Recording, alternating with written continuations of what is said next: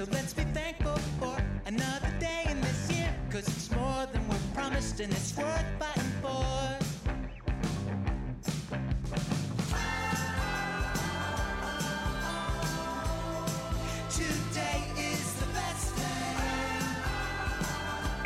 And there is a kind of a glass ceiling. We just have to keep like pushing at it and then like just busting busting through and creating our own our own our own work. I think that's the most important thing. What I've one of the things that I've really discovered is to stop waiting on other people to say yes to you.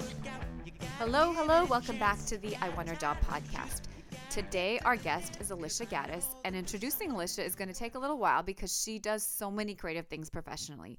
She's an Emmy and Grammy winner, the co founder and co star of Lucky Diaz and the Family Jam, the song you just heard in the opening of this show. They are the first Americans ever to win a Latin Grammy in the children's category. The band has been celebrated by NPR, People Magazine, USA Today, and more. Alisha is also currently starring in the TV show Lishy Lou and Lucky Too as part of the Emmy Award winning show The Friday Zone of PBS. And as a comedian, she has opened for Drew Carey, Sarah Silverman, and more. She has performed at top comedy venues, been hailed as a giggle goddess, and we are not done yet. She has a book called Women's Comedic Monologues that are actually funny, and two more on the way. And on top of all that, maybe most importantly, Alisha is sweet and nice and beautiful, and clearly one of those people who light up a room and make every day just so fun and beautiful. So let's get started so we can learn more about this amazing lady. Hi, Alisha. Uh, welcome. I have to admit, I'm a little nervous about the show because I'm not very funny, but I just loved you immediately after reading about you and your work, and you're just living proof of a fabulous life and career. So, Oh my god, really. And um, I'm not often that funny when I'm just talking. Now I'm nervous. I'm going to have to be. But, and I appreciate the compliment. It's lovely to chat with you today. Thank you. Uh, so, can we start with? Can you tell us about your current jobs? Sure. Um, so currently I have, I guess, you know, a multitude of jobs. One of the main things I do is with my husband, we're in a band called uh, Lucky Diaz and the Family Jam Band. And it's a band for um, kids and families.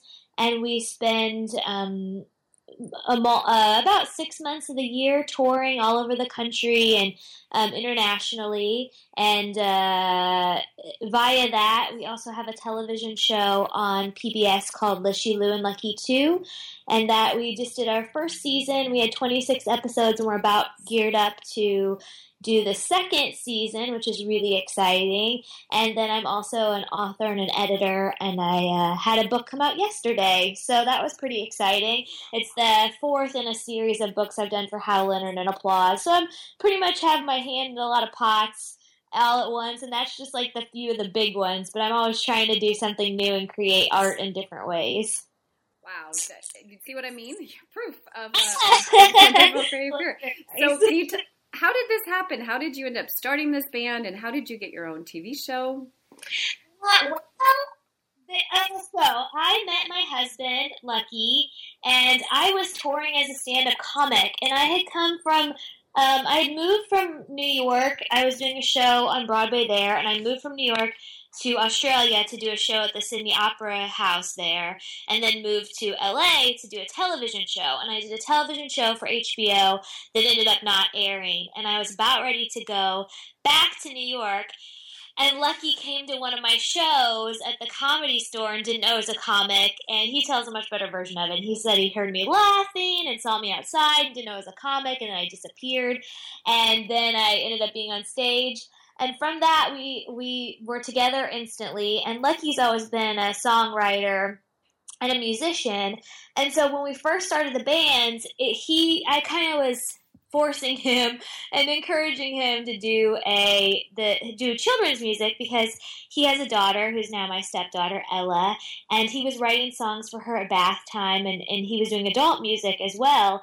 But I thought this these songs are amazing. We have to record them. And I'm kind of a very naive slash optimistic person. I think naivete is really important in terms of rejection because I'll just send stuff out and be like I don't care anymore. I've been rejected more times than you could ever imagine imagine. So I'll just blindly put things in the universe. So we recorded an album, and um, basically Lucky was doing that album by himself because I was still touring as a comic and but I was I was helping him, and then he got a phone call that said, "Will you come perform in Tulsa for us?" And he was like, "Perform in Tulsa? What are you talking about?" And they said, "Your one of your songs, Blue Bear, on this EP has been number one on Sirius XM for 16 weeks." And we were like, "What?" We had no idea. We didn't have Sirius XM. I don't think we had a radio in our car. And and Lucky's a pretty much an introvert. He uh, and I am not. I'm an extrovert, obviously.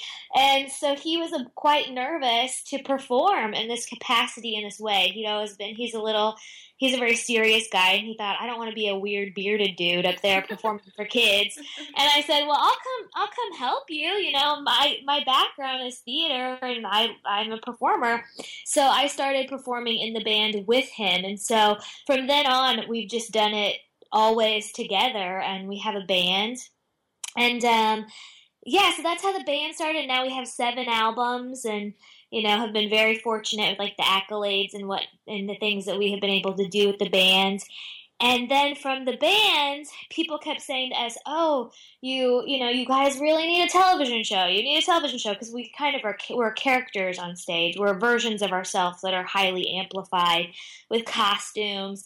And the reason why the costumes came to play was because people kept noticing if I'd wear a dress twice so it became easier. Like people would be like, "Didn't you wear that dress in Minnesota?" Mm-hmm. I'd be like, "Ah, how did you know? Why are you paying so much attention?" uh, like the moms who are amazing.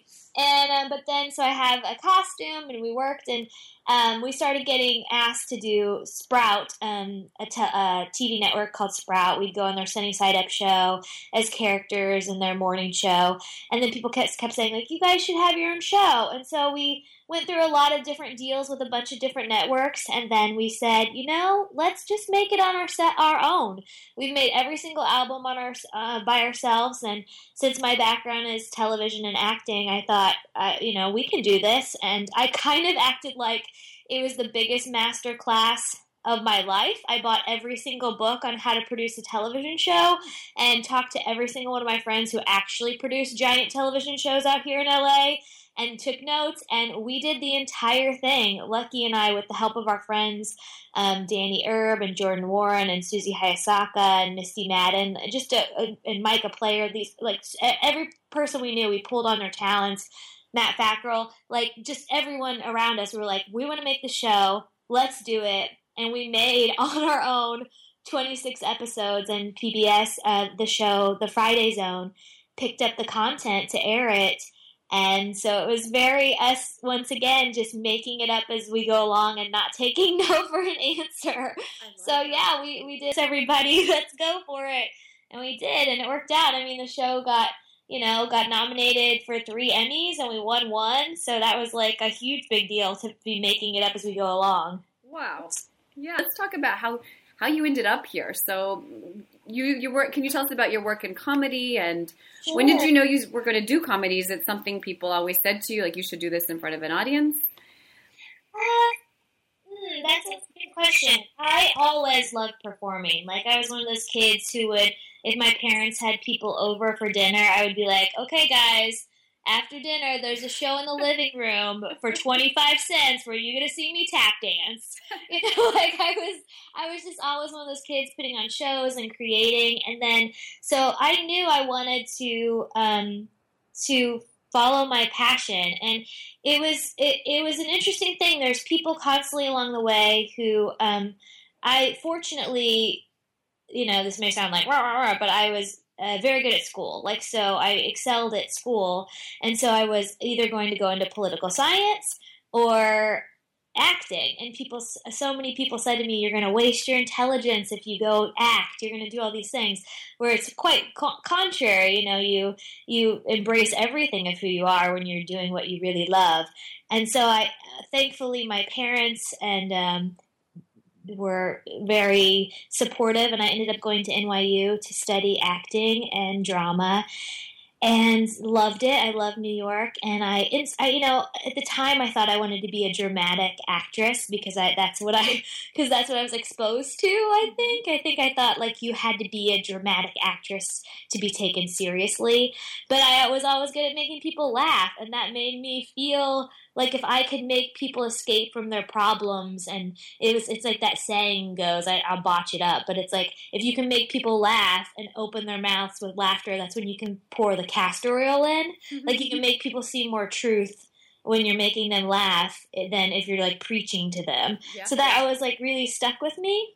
Mm-hmm. And um, so yeah, I, I started. I started. I I started doing everything though. Like as soon as I graduated from college, I did a show, you know, off Broadway that was a very dramatic piece, and then I performed avant-garde movement. But at the same time, I was studying improv, and thankfully, I had a, um, a mentor that said to me, "Have you ever done stand-up?" And I said, no. And she said, well, come, I, I really like these things you've written and these stories you told me. Why don't you come open at this comedy club? And I had, because I'm say yes to everything, I said, sure. And it ended up being I was at Gotham Comedy Club in New York opening for Ray Romano on my very first show. Oh, so I was just, and it was petrifying and uh, exhilarating. And I had never felt that energy and that, that the audience just feeding off of you like you're feeding off of them and so i knew that was a place for me to belong to but as i as i really went down the road of comedy i was very into it. I was performing five nights a week in stand up and in improv and starting my own improv groups and starting my own sketch groups so many different options that came up that that since I said yes to them, now I have this career that's even more lush and vibrant and fulfilling than what I would have thought I wanted when I started out. Mm-hmm. Because at the beginning, when you're doing comedy and you're like, "This is the road to comedy. I want to be on this show or do this thing or this is what success looks like in this field." And you and i think uh, for me i shaped that opinion when i was really young and and that's all i knew. And so now you see all these artistic opportunities and these creative things that exist outside what you even knew existed. And you you know and it's such a pleasure to be able to say yes to these fantastical opportunities like i never thought i'd have a book series based on for monologues for on for comedic monologues for actors. Like i always thought i'd be the one doing the acting. Mm-hmm. but you can do both and do so many things if if you're open to like what the universe i think presents you. Yeah and so how did you come up with the idea for this book series? Um well I had pitched. We my my husband and I uh, twofold. I guess my husband and I had this massive book series that was picked up for children's books for um, Barnes and Noble, and it was this great thing. I probably shouldn't even say that, but it was this big uh, book deal, and it was really exciting. And then it uh, fell through because of contracts, just contractually, it didn't work out. And so I was pitching all this other stuff with my literary agent, and it was almost all children's books because we were doing the children's music, and it was what was coming naturally to me to write and to do. And then one night, and like I mentioned previously, I was um, at this time still producing comedy. And a lot of the co- and i was producing this online um, magazine. I had this online magazine called say something funny bitch. And it was all mostly all women writers. And it was these it was fabulous columns. And we were syndicating the column to all different places comediva college candy. And it was becoming this amazing thing. And at the same time i was doing the stand-up comedy of the same name. And it was mostly all women on the on the um, docket, and it was these, and we were selling out all these shows, and all these amazing, powerful women who were becoming my friends were performing and creating and doing. And so one night I woke up after like I think another rejected book thing came back, and I was like, you know what? All these, all of my friends should be famous. Like all of my friends are so talented, and only a hundred people are seeing them perform a night. Like these everyone needs a bigger platform. And i said i have all of this writing that they have written so much for this online magazine and they also have all their comedy. And so i wrote this pitch of making it these pieces that they had already done um, at the time. All, all the rest of the content's new but for the women's comedic monologues that are actually funny book um, i pulled stuff that we already had and i pitched it to my agent and it was kind of like off the cuff. I kind of sent it, didn't think about it, and it, of course, like the thing you kind of come up with at the last moment, it got picked up the fastest. They were like, Hal Leonard and Applause books have been amazing. Like they've been like, sure, this sounds fantastic. We don't have anything like this. And so all my friends who had worked so hard on that column and had faith in in me producing their work for so long now had like a platform and now are all published and now I get to work with I think I've worked with since for the course of these six books over 200 writers and I edit all their work and then compile them and also contribute my writing as well and yeah so that now it's a now it's a series and it's pretty exciting It to is. see it happen I love that. So you just come up with these ideas and you pitch them and you out to the universe and they seem to work. I do. Well, I pitch about, I mean, the ones that work are working, but I pitch so many things all the time. Like, I'd say for the one that works, there's probably been maybe 200 fails, failed ideas behind that. I mean, there have been like so many, so many harsh, harsh rejections. Like this year, we had this this massive television show that was literally one yes from being like this big thing. And I I usually don't take things that hard, but we had worked on the show for like a year and a half. So I mean, you, it's great because you see the successes. People see the successes, but they often don't see the the rejection behind it. And the only reason why I bring that up is because I talk to so many of my friends who are my friends and my colleagues and who say like, "Oh, you're doing so well." And I say, "But yeah, but you know, we're also these are all the failures. Like we just have to keep going from those failures. Like just, you know, they'll knock you and knock you and knock you, but that idea will come. You know, my husband and I my husband always talks about how ideas are just balloons around you. Like you're walking around and there's all these helium balloons of ideas walking around you all the time. And all you have to do is just reach up your hand and keep pulling them down. Like the ideas are there. Some of them may be good, some of them hopefully are excellent, but the ideas are there. You just have to keep producing it because there's going to be yeses and there's going to be nos. So, you know, I just keep trying to put out the good ones, oh hopefully. And I think that's so important that you you you know you shared with us. You know, takes two hundred to get one, and I think that that should encourage people who who think you know how do I get to this you know point in life where I'm so successful.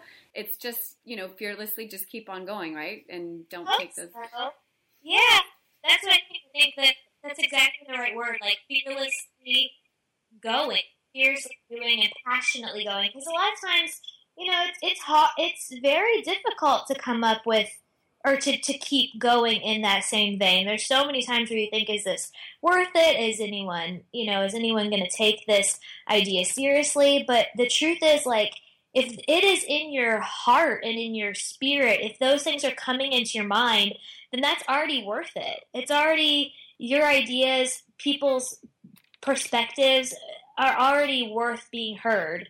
And so if, you know, if if people are, one person is a critic one day, one person has that idea the next day. You know, I've pitched, for example, my literary agent.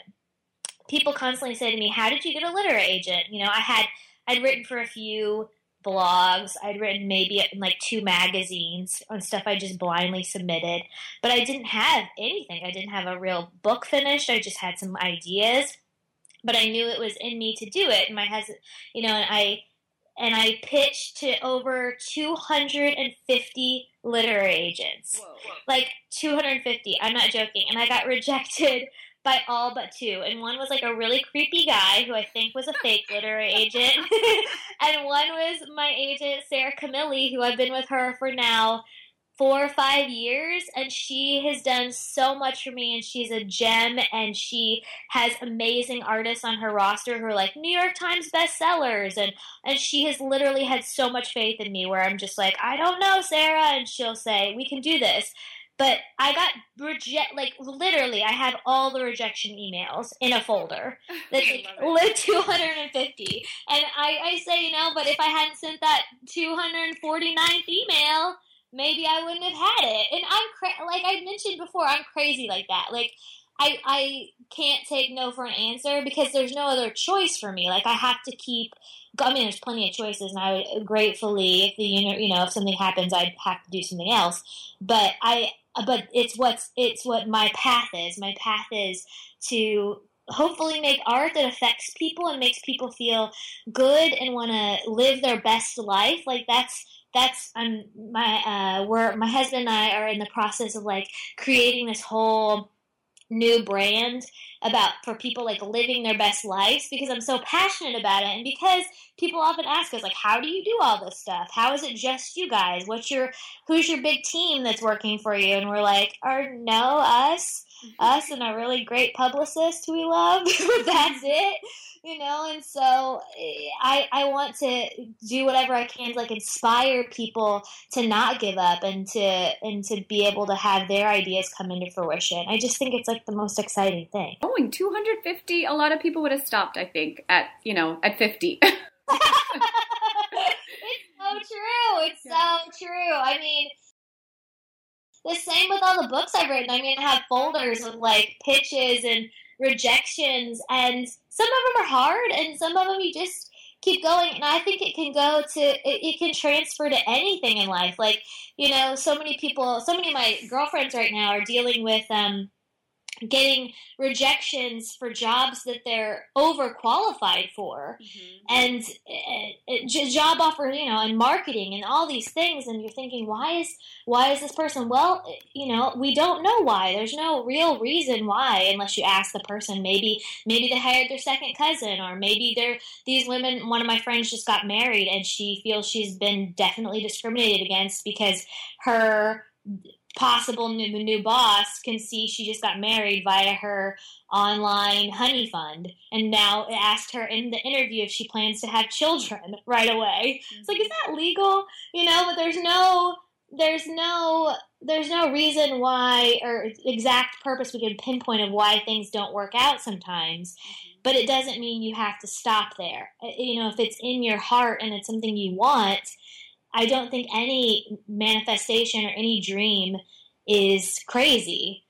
Yeah. I was looking. I was looking back because I thankfully got the opportunity to speak with you guys or do an interview in 2011. Mm-hmm. Um, I did the. It was just like before you guys had the the podcast, so it was 2011, and I was answering. Was like a questionnaire and kind of talking to you all, um, talking to Brianna, Brianna, and um, I had you guys had asked me like, where do you see yourself in five years? That was like the very last question, and I wrote on this thing or answered.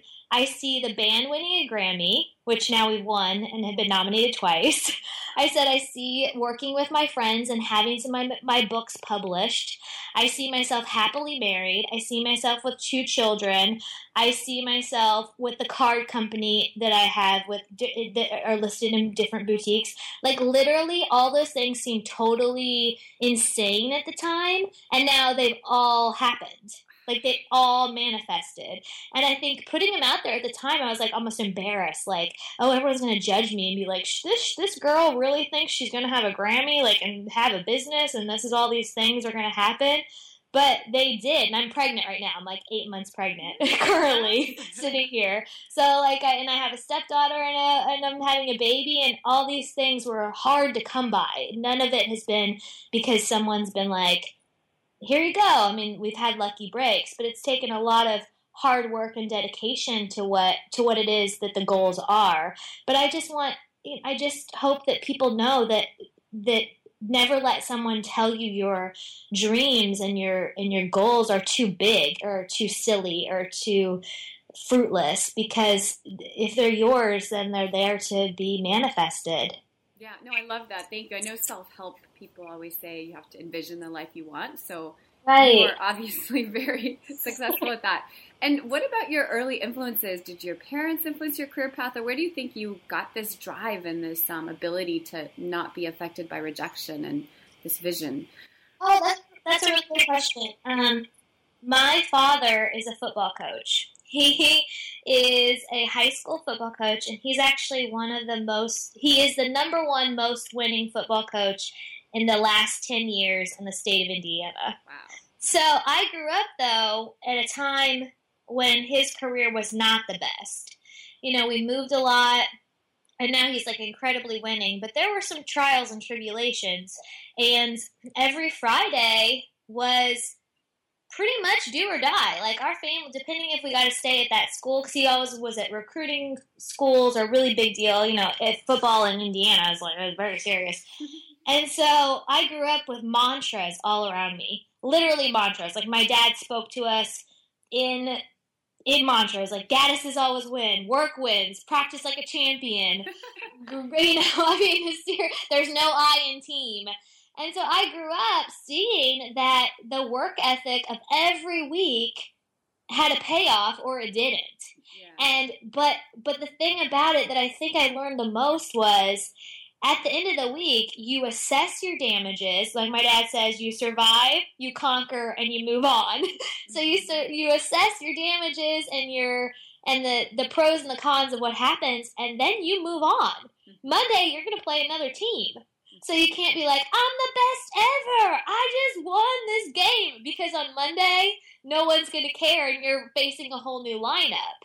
So I grew up in this incredibly competitive environment. And I've I've always been incredibly competitive, but more competitive with myself rather than like one thing I'm grateful for is that I'm not competitive with other women. Like I've really surrounded myself with like a, such an amazing community where we really lift each other up but I'm very competitive with myself. I always think I can do better and want to do better. It's what drives me a lot of the time.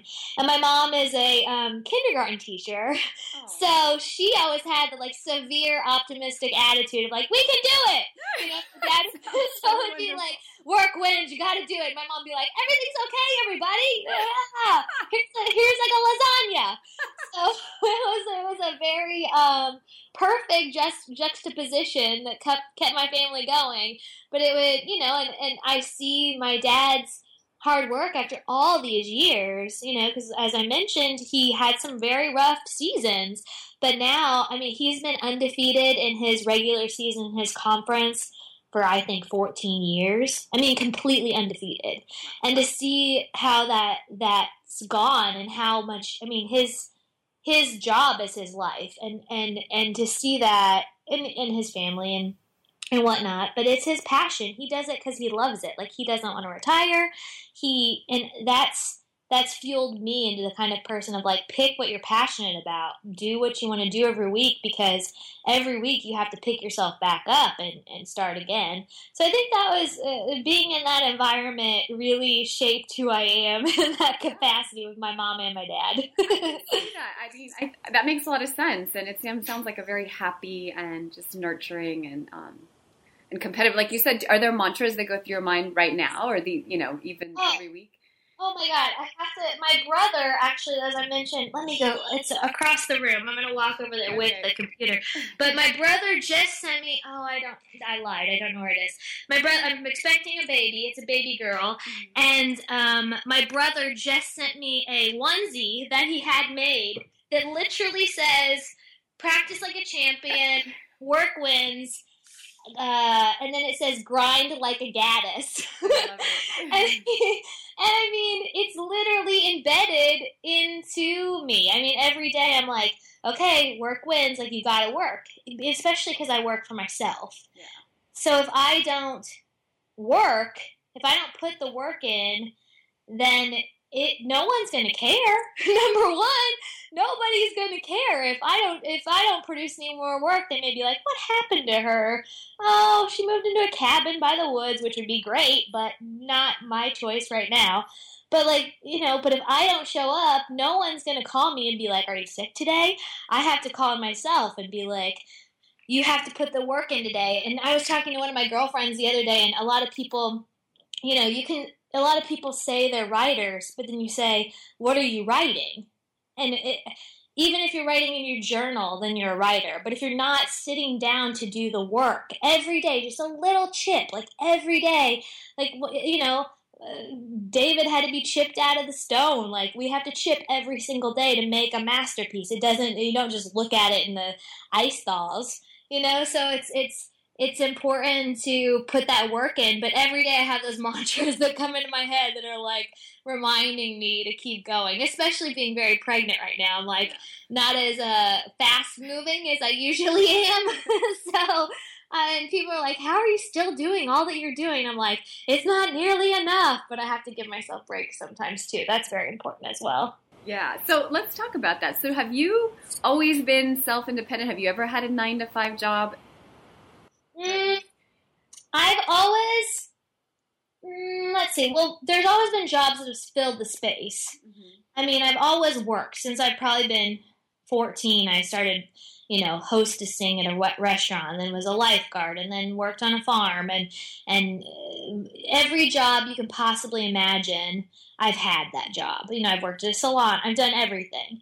And I love that too. I love having those life experiences. And if and if for for for the last I don't know, seven, six, seven years, maybe six years, I have not uh, had another job that's not what I'm doing now. Mm-hmm. So I'm very grateful for that. And that could change at any moment.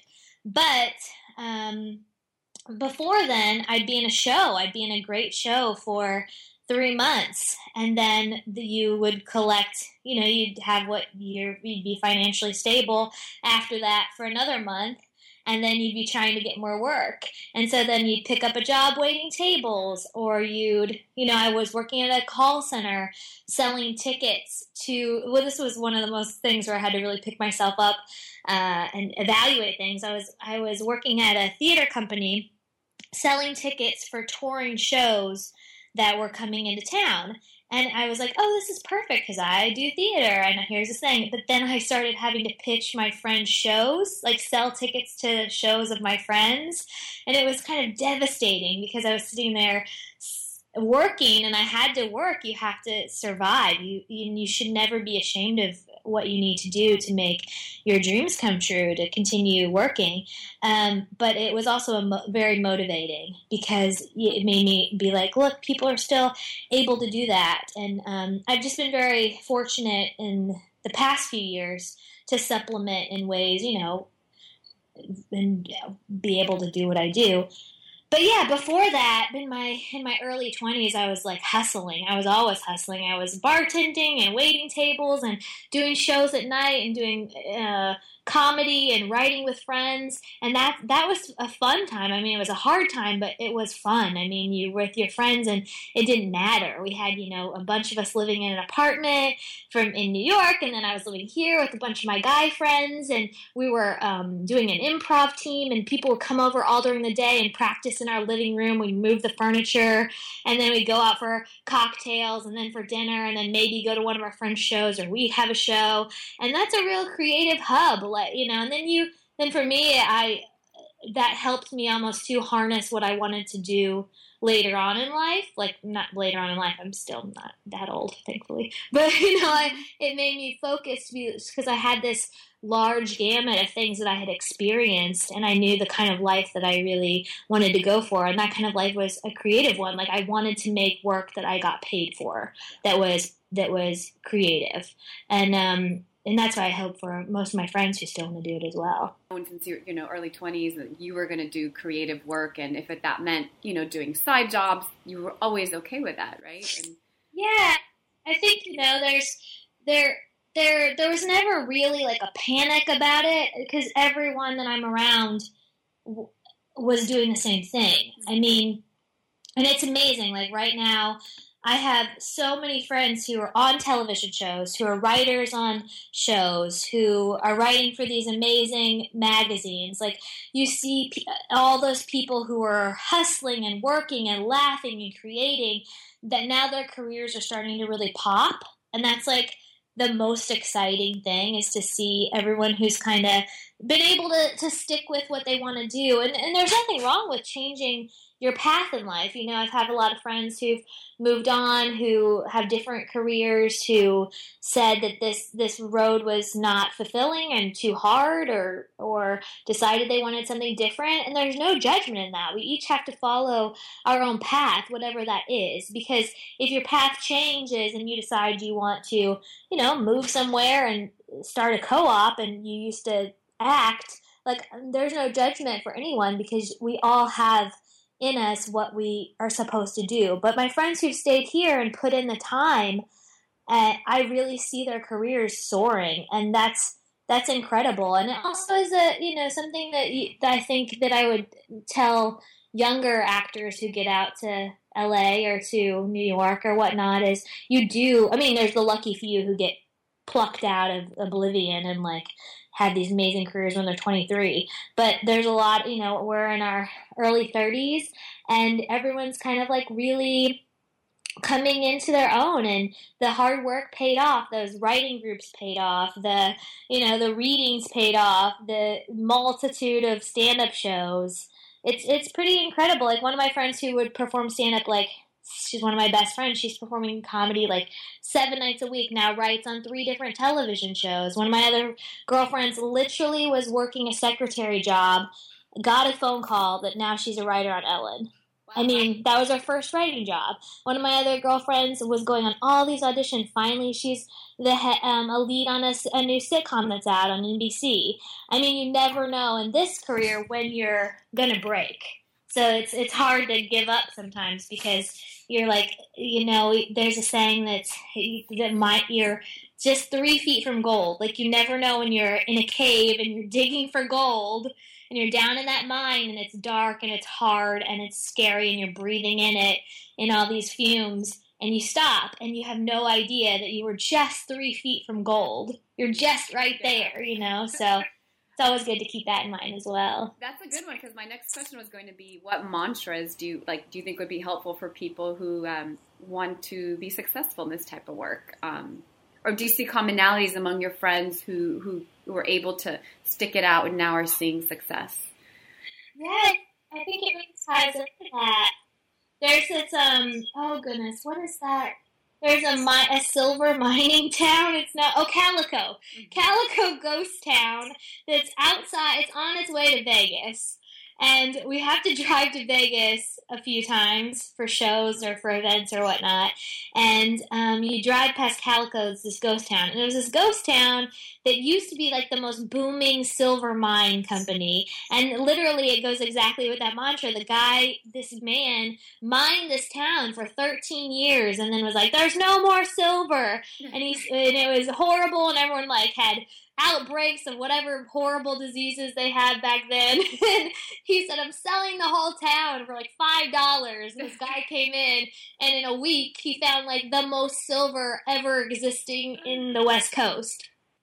I think a lot about the fact that there's oftentimes feels like there's there is that glass ceiling um, for for a lot of us, I, I work with mostly women in com- in my comedy, but when I'm doing the band, it's it's a lot of guy. The guy the, in our band is guys, and I work with my husband.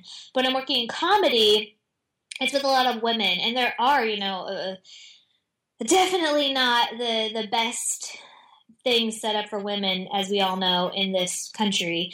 And there is a kind of a glass ceiling. We just have to keep like pushing at it and then like just busting mm-hmm. busting through and creating our own our own our own work. I think that's the most important thing. What I've one of the things that I've really discovered is to stop waiting on other people to say yes to you.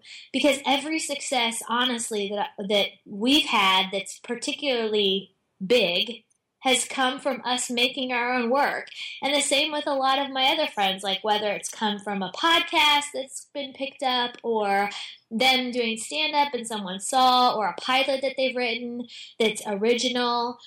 It's you know you there's so many like i mentioned rejections here but when it's you just keep creating your own work. And i think that can go with anybody. Like if anyone has an idea and to make it or a way to do a project or anything that's that comes from them that's not in the box. And there's nothing wrong with the box if you're like coloring an amazing pattern within the box that no one expects.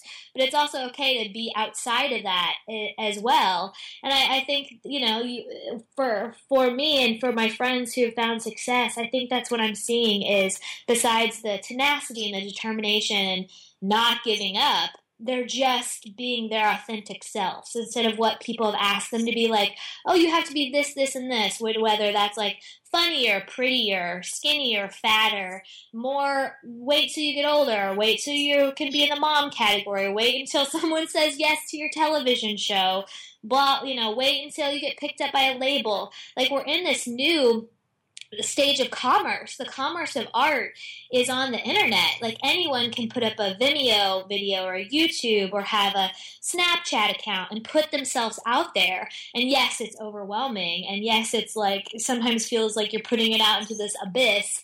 But you can do it and you can feel like you're creating and moving forward in your own work without having to have anyone tell you you should do this. Like, just do it and then put it out there and see where the chips fall.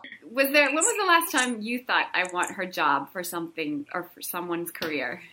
I try to study other women's careers that I admire rather than saying, like, I want her exact career. I, I say, I want my career to mimic that, and this is why. Mm-hmm like I love looking at I'm reading I love looking at Mindy Kaling's career currently, um, Amy Poehler's, Tina Fey's.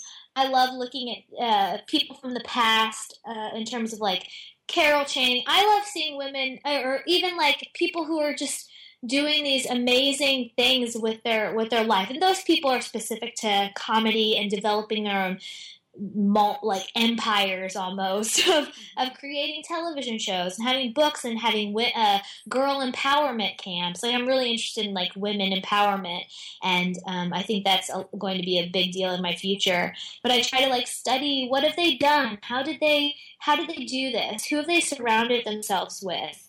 How you know? How did they make these leaps? And yes, I guess it is like I want their job, but I want it's not that I want their job. I want to know how they did their job so that I can have those clues on how to make my job better. so it's yeah, so it's I, I do I, I love reading um, biographies on anyone and everyone I can get my hands on and and and just seeing how people live their lives and the the ups and the downs and I love when people are honest about uh, who they are. I mean, one of my biggest obvious um, people is who I who I really look up to is Lucille Ball. You know, the first head of her own her own her own production company and her own television show and she was the first person pregnant on TV that didn't hide it. I mean, there's all these women who are leading the way for us and I think we're just gonna continue to like bust the ceiling out. So. I was I was also going to ask what books are on your nightstand because I'd love to hear what are some of your favorite biographies or other books that really motivate you. Uh, well, I, I, one of my uh, probably downfalls is I read about uh, 12 books at a time. like, I just don't, it depends. I have them all sitting here um, next to me, actually. So let's see what I've got. You know, I've got, actually, uh, I've got Yes Please by Amy Poehler. I have the Barnes Foundation Masterworks. That's one of my favorite museums, the Barnes Foundation. Oh my gosh, it's so amazing. I love it. I have Guarding the Moon, A Mother's First Year by Francesca Lia Block, because as I mentioned, I'm I'm due in less than uh, in five weeks. Uh, so I'm trying to garner as much information from anyone who's come before me. I have right here the 25 Ways to Awaken Your Birth Power by Danette Watson. It's amazing. It comes with like a my friend Tiff got it for me. It's an Australian book and it's super empowering. It's like about discovering your strength and um, being not afraid of birthing. I have writing musical theater. Oh, because that's something I'm working on too. We're working on, I'm, I'm really, really excited about it. We're writing a, a musical.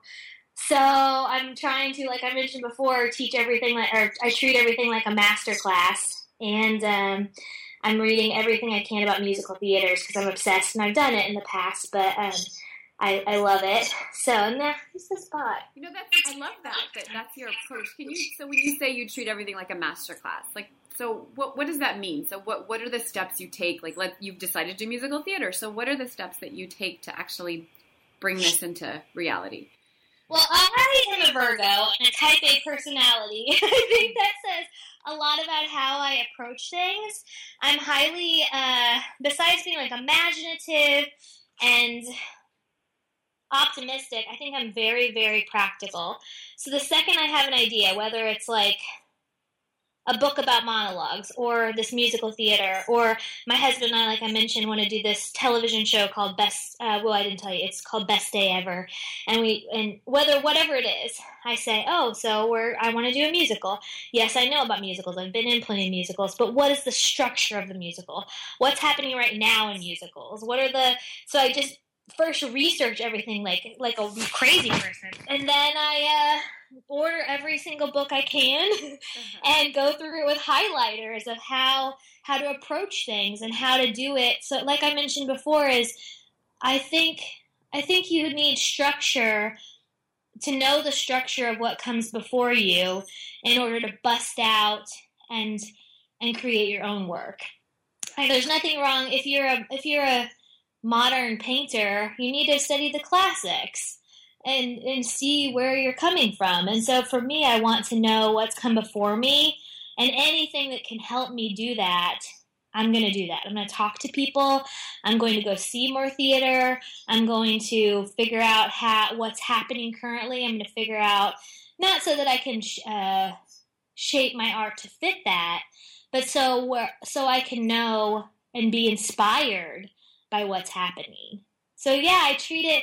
I treat every. I just love love new things. I mean, that's I guess one a good thing and a bad thing about me is if I've done something, I'm like, okay, I've done it. Let's move on to the next thing that we can like really dig into. Like, does this make me feel excited? So if, I feel excited about something, I'm just voracious about uh, about wanting to learn about it. Whether it's cooking, which I'm not that I've now realized I'm horrible at, or whether it's it's fashion or blogging or musicals or what or even travel. I'm obsessed with traveling where i'm always looking at travel blogs or travel places to plan our next trip. But i think it's important to have an outlook where you where your intake is really high because i i output a lot. I output a lot of energy and um, work. And so if I'm not intaking, if I'm not reading and going to museums and going to ballets and seeing new cultures, then then I'm depleting what I can get what I can put into my next project. So I constantly try to refill, refill the well. End. Um, what about some future? You mentioned the musical theater. What what else do you have lined up in the next? Where do you see yourself in five years? Since you were so good at predicting the last. Oh, that, that's a that's a scary one, right? Yeah, well, the, like, I kind of touched on it. My husband and I are working on this big project that follows falls under um, uh, it's the best day ever, and uh, it's it's going to be about inspiring people to live their best lives and um, and really inspiring inspiring and kind of carving in the way of people who feel like these ideas are so big and like oh i want to you know whether it's I want to open a shop on Etsy, or I want to have a bakery, or I want to be a CEO of my own Fortune 500. That every one of those things has doable steps, and like inspiring people to make, to while they're going for their goals and their dreams, to live each day fully for their lives, whether that's buying the actual latte you wanted on the way to work or wearing lipstick to the grocery store or getting your boss a gift card for five dollars to say thank you because that makes you feel good. Like whatever is in that moment that can make you feel good in a small way to a really big day like to going out into your own city and going to those restaurants that you've always wanted to go to. I can't tell you how often because lucky and i tour so much with the band and we'll take all these pictures of us on these roadside attractions or at these these restaurants and people in those towns will message us and say, I've always wanted to try that barbecue place. How was it? And we all have to like tap into ourselves and say, let's stop saying like I've always wanted to. Let's just do it. Let's just like live our best life. So under this umbrella well, I want to, you know, I want to, we want to uh, have workshops and uh, do a television show and have like so many things that go under it. We're going to start this in 2016. Um, we're doing a lot of artists and residence classes at different universities. And I think that kind of falls under it, like workshops that can help, you know, the students, the graduate students, and, and people to inspire them to live their best lives.